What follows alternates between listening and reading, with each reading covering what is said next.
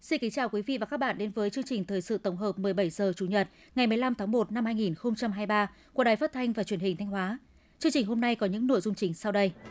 Các hoạt động chăm lo Tết cho các hộ gia đình có hoàn cảnh khó khăn trên địa bàn tỉnh. Tăng cường quản lý giết mổ gia súc gia cầm dịp Tết Nguyên đán. Cảnh giác với nguy cơ cháy nổ tại các chợ trong dịp Tết Nguyên đán. Phần tin thời sự quốc tế. Kỷ nguyên mới về hợp tác thám hiểm không gian giữa Mỹ và Nhật Bản. Thổ Nhĩ Kỳ khủng hoảng Ukraine được giải quyết khi Nga, phương Tây đạt thỏa thuận. Sau đây là nội dung chi tiết.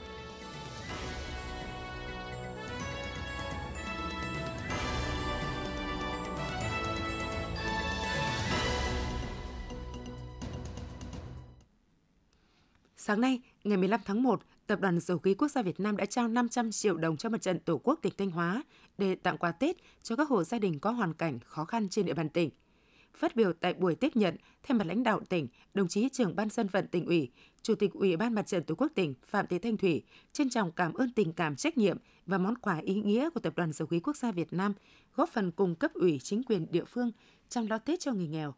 Đồng chí trưởng ban dân vận tỉnh ủy, Chủ tịch Ủy ban Mặt trận Tổ quốc tỉnh khẳng định số tiền ủng hộ của Tập đoàn Dầu khí Quốc gia Việt Nam sẽ được Ban Thường trực Ủy ban Mặt trận Tổ quốc tỉnh nhanh chóng trao đến cho các hộ nghèo, hộ có hoàn cảnh khó khăn ở các huyện Thọ Xuân, Hậu Lộc, Thạch Thành, Lang Chánh.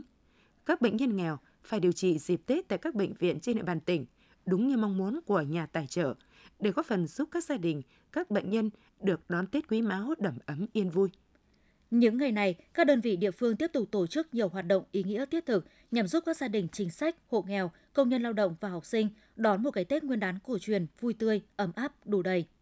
Sáng nay tại khu công nghiệp Lễ Môn, thành phố Thanh Hóa, Công đoàn khu kinh tế Nghi Sơn và các khu công nghiệp tỉnh đã tổ chức chương trình Tết Xung Vầy Xuân Gắn Kết năm 2023.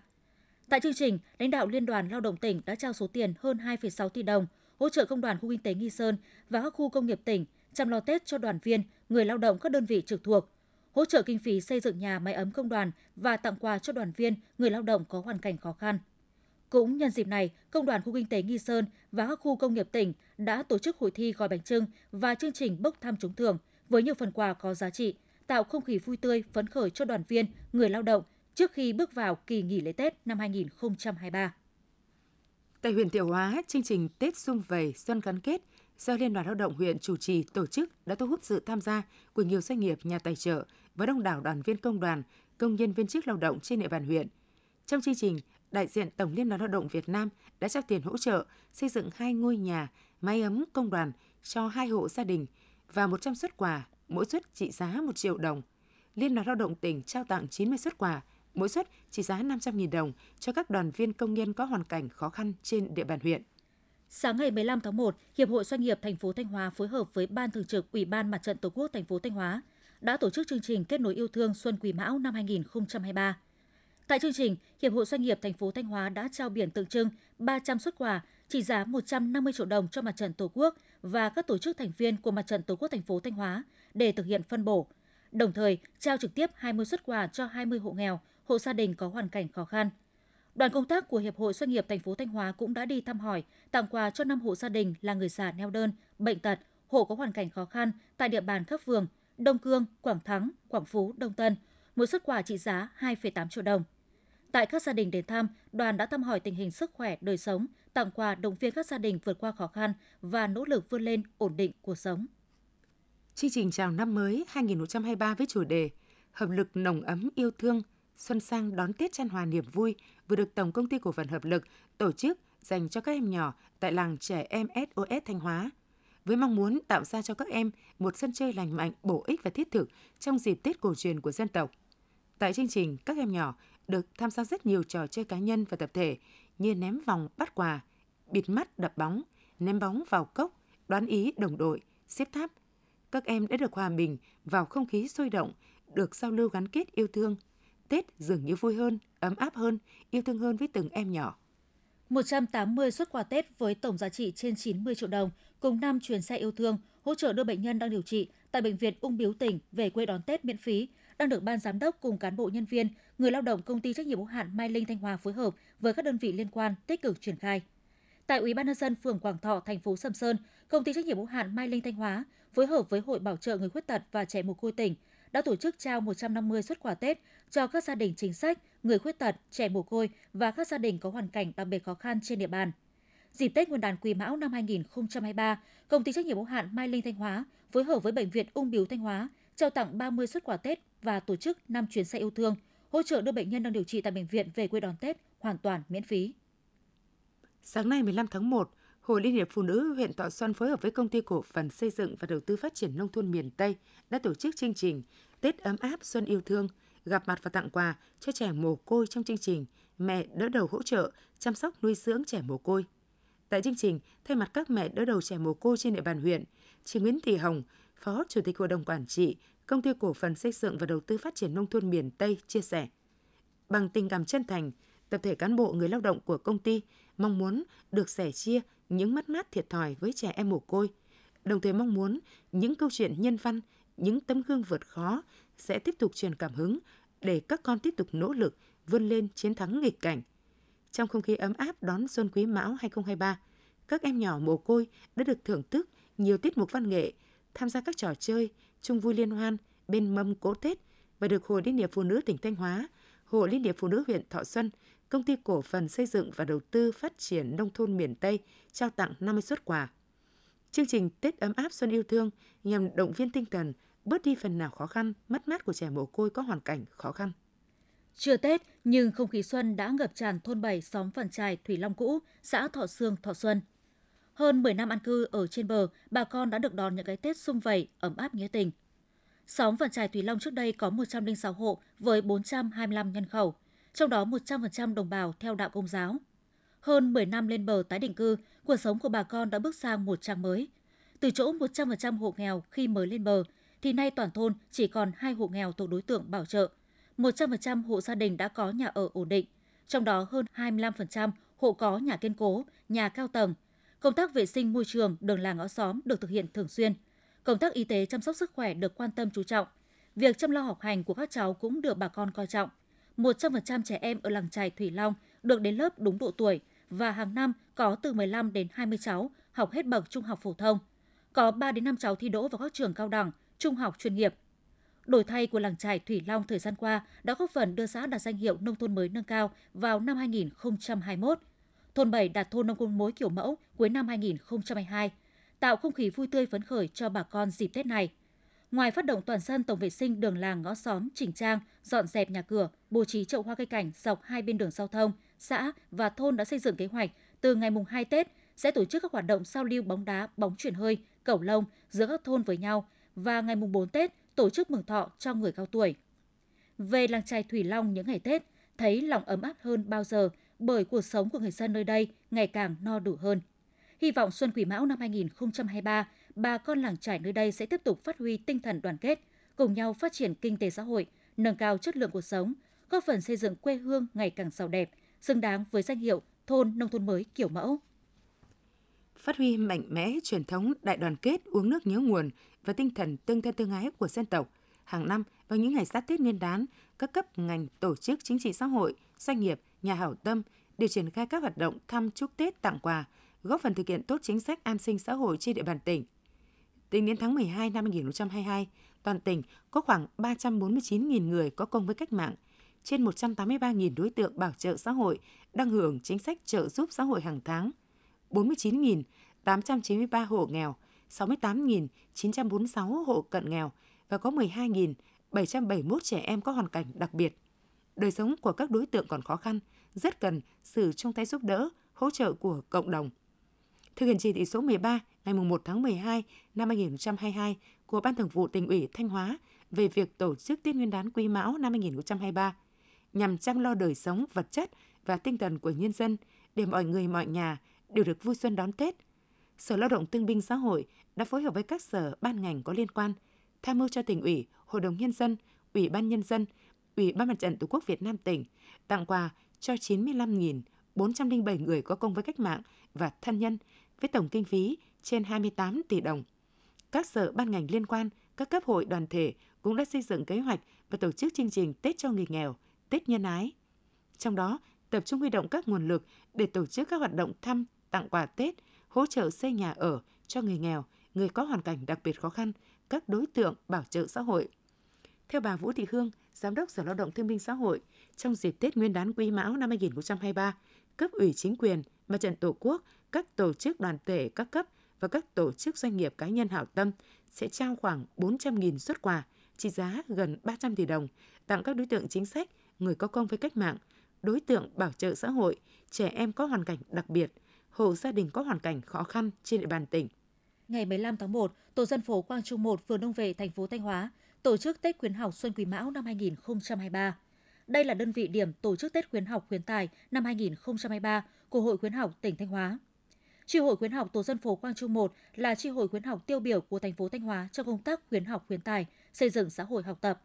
Chi hội hiện có 335 hội viên, hơn 950% gia đình trong phố được công nhận danh hiệu gia đình học tập, 50% công dân trong phố đạt danh hiệu công dân học tập tiêu biểu. Hai dòng họ được công nhận dòng họ học tập tiêu biểu, phố được công nhận là khu dân cư học tập. Hàng năm, tri hội đã vận động nhân dân, nhà hảo tâm quyên góp xây dựng quỹ khuyến học để trao thưởng hỗ trợ cho các em học sinh giỏi, các em học sinh khuyết tật có hoàn cảnh khó khăn. Tại buổi lễ, Hội khuyến học tỉnh đã tuyên dương, khen thưởng cho 10 em học sinh có thành tích cao trong học tập, tặng học bổng cho 10 em học sinh có hoàn cảnh khó khăn trên địa bàn, với tổng giá trị là 10 triệu đồng. Cũng tại buổi lễ, Chi hội khuyến học tổ dân phố Quang Trung 1 phát động và tiếp nhận ủng hộ quỹ khuyến học năm 2023. Theo Trung tâm Truyền máu huyết học Bệnh viện Đa khoa tỉnh Thanh Hóa, mặc dù các đơn vị liên quan đã có nhiều nỗ lực để tăng lượng máu dự trữ, đáp ứng yêu cầu cấp cứu và điều trị dịp Tết Nguyên đán Quý Mão, nhưng hiện tại, lượng máu dự trữ vẫn chưa thể đáp ứng so với nhu cầu thực tế. Trước Tết Nguyên đán Quý Mão, Ban vận động hiến máu tình nguyện tỉnh Thanh Hóa đã phối hợp với Trung tâm huyết học, truyền máu, Bệnh viện Đa khoa tỉnh Thanh Hóa tổ chức hai chiến dịch hiến máu. Đó là sự kiện Chủ nhật đỏ và lễ hội Xuân Hồng 2023. Tuy nhiên, số lượng máu thu được chỉ đạt từ 40 đến 50% so với chỉ tiêu kế hoạch đề ra. Hiện nay, số lượng máu dự trữ tại Trung tâm huyết học truyền máu, Bệnh viện Đa khoa tỉnh Thanh Hóa chỉ còn 1.000 đơn vị. Trong khi đó, dự báo nhu cầu máu phục vụ cấp cứu điều trị dịp Tết Nguyên đán Quý Mão 2023 cần khoảng 2.500 đơn vị. Quý vị và các bạn đang nghe chương trình Thời sự phát thanh của Đài Phát thanh Truyền hình Thanh Hóa. Chương trình đang được thực hiện trực tiếp trên 6 FM tần số 92,3 MHz. Tiếp theo là những thông tin đáng chú ý mà phóng viên đài chúng tôi vừa cập nhật. Theo báo cáo của Sở Nông nghiệp và Phát triển Nông thôn, hiện nay toàn tỉnh đang tổ chức thu hoạch cây trồng vụ đông, vệ sinh đồng ruộng, tập trung giải phóng đất để chủ động, chuẩn bị các điều kiện vật tư triển khai trong sản xuất vụ chiêm xuân. Tổng diện tích đất đã được giải phóng 129.000 hecta, đạt 67% kế hoạch. Lượng mạ đã gieo 2.000 tấn, tương ứng với diện tích 60.000 hecta. Diện tích mía trên địa bàn tỉnh đã thu hoạch 7.200 hecta, đạt 51% diện tích gieo trồng. Trong đó, hai công ty mía đường đã thu mua mía nguyên liệu diện tích 6.400 hecta, sản lượng đạt 355.000 tấn. Diện tích sắn trên địa bàn tỉnh đã thu hoạch 7.500 hecta, đạt 55% diện tích gieo trồng. Sản lượng sắn nguyên liệu của các nhà máy đã thu mua đạt đạt 122.000 tấn. Tuy nhiên hiện nay trên cây mía, sâu đục thân gây hại tại các huyện Thọ Xuân, Thường Xuân, Ngọc Lặc, Bà Thước, diện tích nhiễm 60 hecta. Trên cây sắn, bệnh khảm lá sắn gây hại tại các huyện Ngọc Lặc, Như Xuân, diện tích nhiễm 542 hecta. Tình hình chăn nuôi thú y trong tuần vừa qua không phát sinh dịch bệnh truyền nhiễm gia súc gia cầm và thủy sản trên địa bàn tỉnh. Chương trình xây dựng nông thôn mới, toàn tỉnh có 12 đơn vị cấp huyện đạt chuẩn nông thôn mới, 346 trên 465 xã, 904 thôn bản, trong đó có 692 thôn bản miền núi đạt chuẩn nông thôn mới, 56 xã đạt chuẩn nông thôn mới nâng cao, 9 xã, 246 thôn bản đạt chuẩn nông thôn mới kiểu mẫu, bình quân toàn tỉnh đạt 17 tiêu chí trên xã. Thời gian tới các địa phương khẩn trương giải phóng đất sớm để chuẩn bị các điều kiện, vật tư triển khai sản xuất vụ chiêm xuân năm 2023, tuyên truyền đảm bảo an toàn cho người và tàu cá hoạt động trên biển, tăng cường tuần tra, kiểm tra rừng các khu vực trọng điểm, đôn đốc các ban quản lý dự án cơ sở tranh thủ thời tiết thuận lợi để đẩy nhanh tiến độ trồng rừng vụ xuân năm 2023. Tiếp tục cập nhật diễn biến tình hình thời tiết, khí tượng thủy văn, nguồn tổ chức trực ban phòng chống thiên tai nghiêm túc 24 trên 24 giờ. Thưa quý vị và các bạn, Tết Nguyên đán là thời điểm các hoạt động vận chuyển giết mổ gia súc gia cầm tăng cao và diễn biến phức tạp. Do vậy, Chi cục chăn nuôi và thú y đang tăng cường phối hợp với các đơn vị địa phương kiểm tra, kiểm soát việc vận chuyển, giết mổ gia súc gia cầm để đảm bảo nguồn thực phẩm an toàn trong dịp Tết, ghi nhận của phóng viên Lan Hương. Những ngày cận Tết Nguyên đán, cơ sở giết mổ gia súc của ông Tào Văn Vinh khu phố 2 phường Tào Xuyên, thành phố Thanh Hóa làm khoảng 15 con lợn, đưa ra thị trường gần 1,5 tấn thịt. Kết quả kiểm tra của cơ quan chức năng, nguồn lợn tại khu giết mổ an toàn, không có chất cấm, cơ sở đảm bảo điều kiện vệ sinh thú y. Do vậy, sản phẩm đủ điều kiện đưa ra thị trường tiêu thụ. Ông Tào Văn Vinh, khu phố 2, phường Tào Xuyên, thành phố Thanh Hóa, tỉnh Thanh Hóa, nói. Lợn tuyệt đối ở đây là mua lợn của nguồn gốc, có giấy tờ, xác nhận, không không bắt lợn không ờ, trôi nổi ở ngoài, có trang trại, hợp đồng, có kiểm dịch, ờ, đóng dấu rồi xét nghiệm. Thanh Hóa hiện có gần 1.500 cơ sở giết mổ gia súc gia cầm. Mỗi ngày có khoảng 700 tấn thịt được đưa ra các chợ, siêu thị, cửa hàng. Cận Tết Nguyên đán, nhu cầu tiêu dùng tăng gấp đôi so với ngày thường, nên hầu hết các cơ sở giết mổ đều hoạt động hết công suất. Tuy nhiên, hiện chỉ có rất ít cơ sở giết mổ trên địa bàn tỉnh đạt chuẩn, còn lại đa số hoạt động với quy mô nhỏ lẻ, nằm xen kẽ trong các khu dân cư, cơ sở hạ tầng, trang thiết bị, dụng cụ, không đảm bảo điều kiện vệ sinh thú y. Vì vậy, công tác quản lý kiểm soát giết mổ ở các địa phương vẫn gặp nhiều khó khăn, tiềm ẩn nguy cơ lây lan dịch bệnh, mất an toàn vệ sinh. Nhằm đảm bảo an toàn vệ sinh thực phẩm trong dịp Tết Nguyên đán, Chi cục chăn nuôi và thú y Thanh Hóa đã thành lập các đoàn kiểm tra đột xuất, tiến hành lấy mẫu tại các cơ sở giết mổ để kiểm tra chất cấm. Đồng thời, Chi cục cũng đề nghị các cấp chính quyền căn cứ vào chức năng nhiệm vụ, tăng cường kiểm tra giám sát hoạt động vận chuyển giết mổ gia súc gia cầm và xử lý nghiêm các trường hợp vi phạm theo quy định của pháp luật.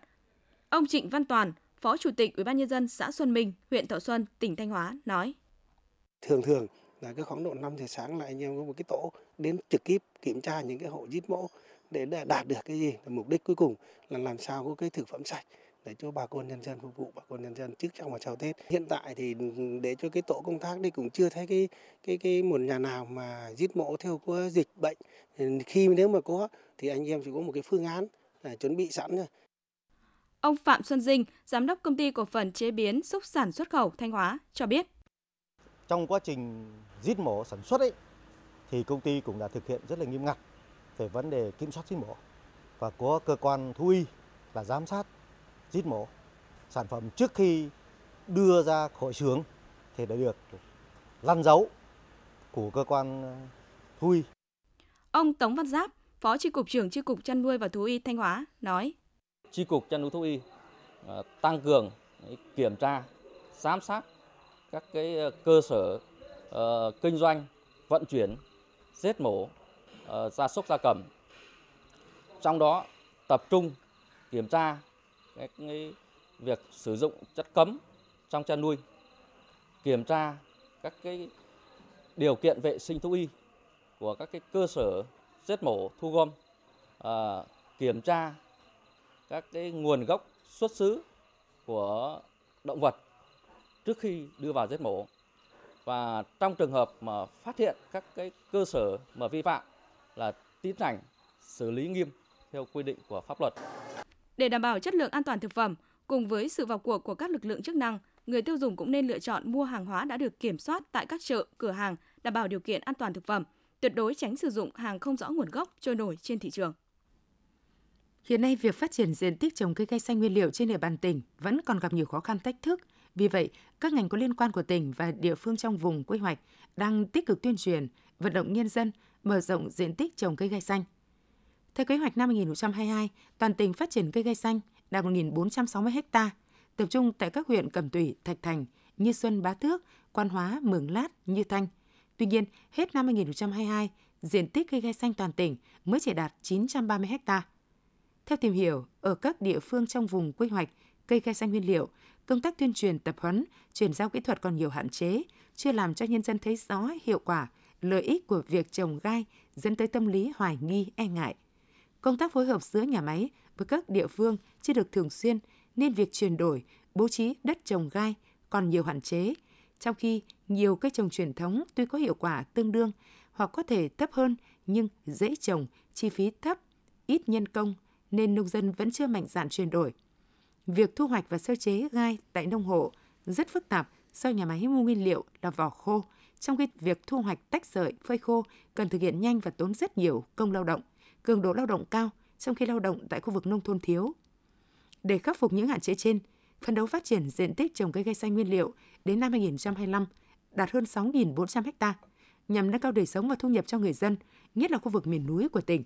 hiện ngành nông nghiệp và các huyện trong vùng quy hoạch trồng cây gai xanh nguyên liệu phục vụ chế biến đang tiếp tục tăng cường công tác tuyên truyền, phổ biến các chủ trương, cơ chế chính sách hỗ trợ phát triển gai xanh để người dân hiểu rõ và triển khai thực hiện, tăng cường đào tạo, tập huấn bằng nhiều hình thức khác nhau về các biện pháp kỹ thuật, giới thiệu các mô hình, cách tổ chức liên kết sản xuất hiệu quả để người dân ứng dụng rộng rãi.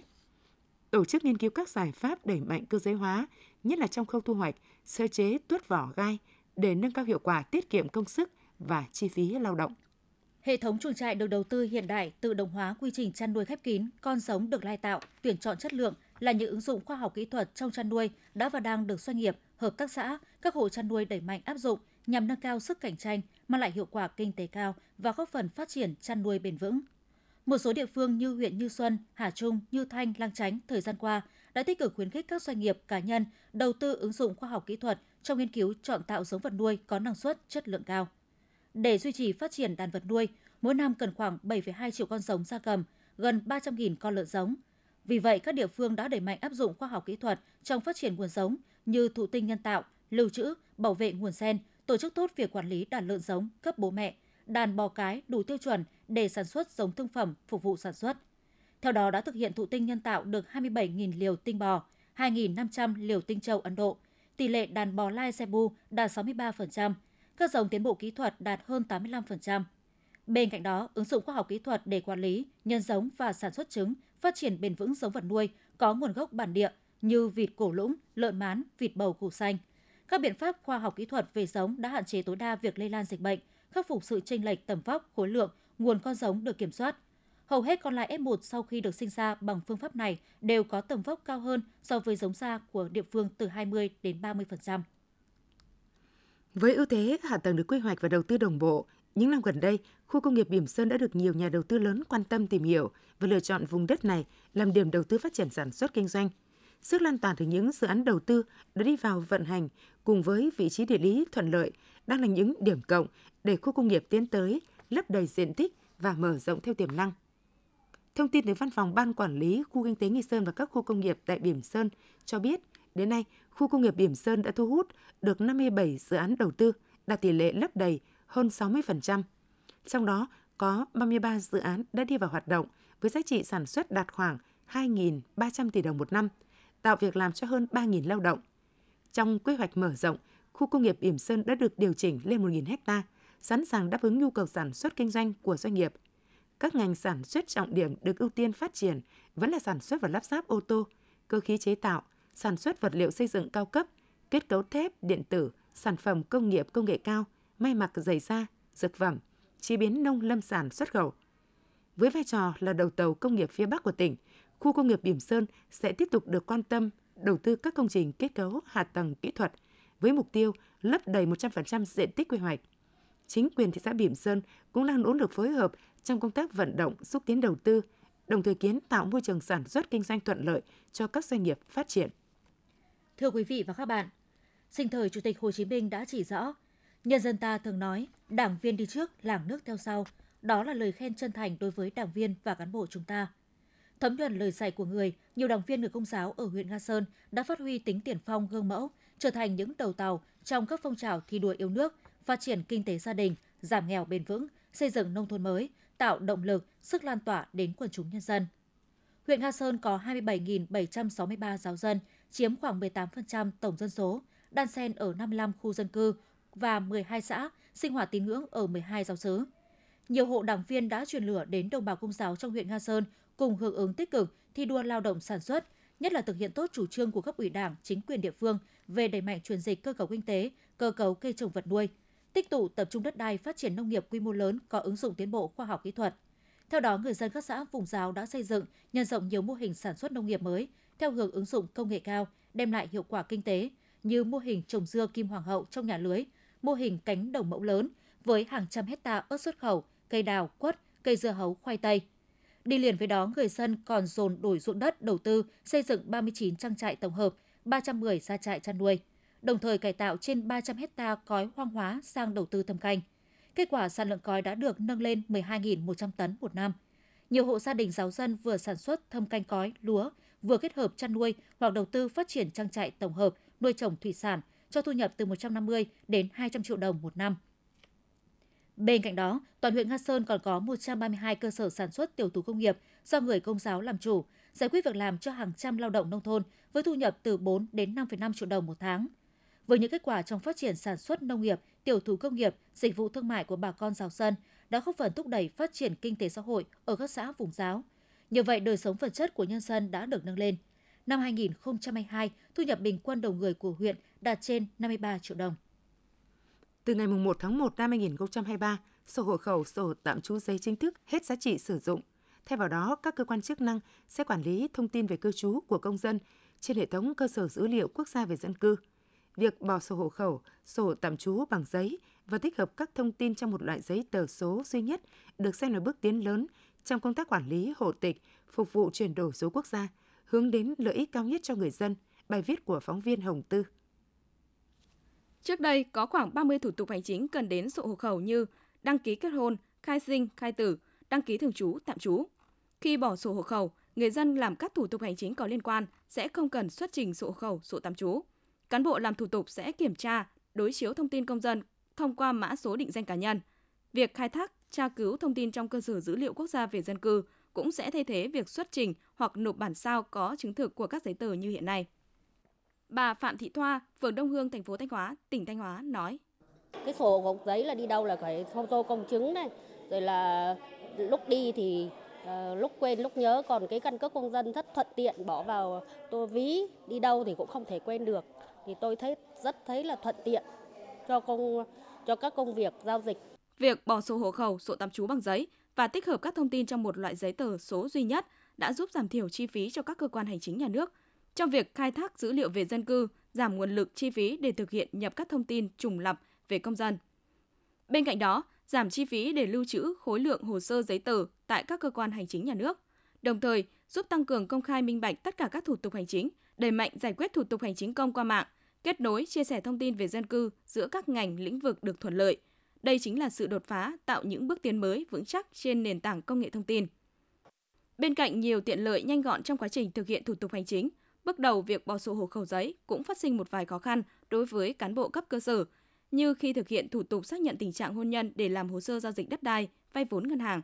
Nếu trước đó công dân di chuyển qua nhiều nơi cư trú, trong khi dữ liệu quốc gia về dân cư mới chỉ cập nhật từ tháng 7 năm 2021, thì việc xác minh sẽ rất khó khăn.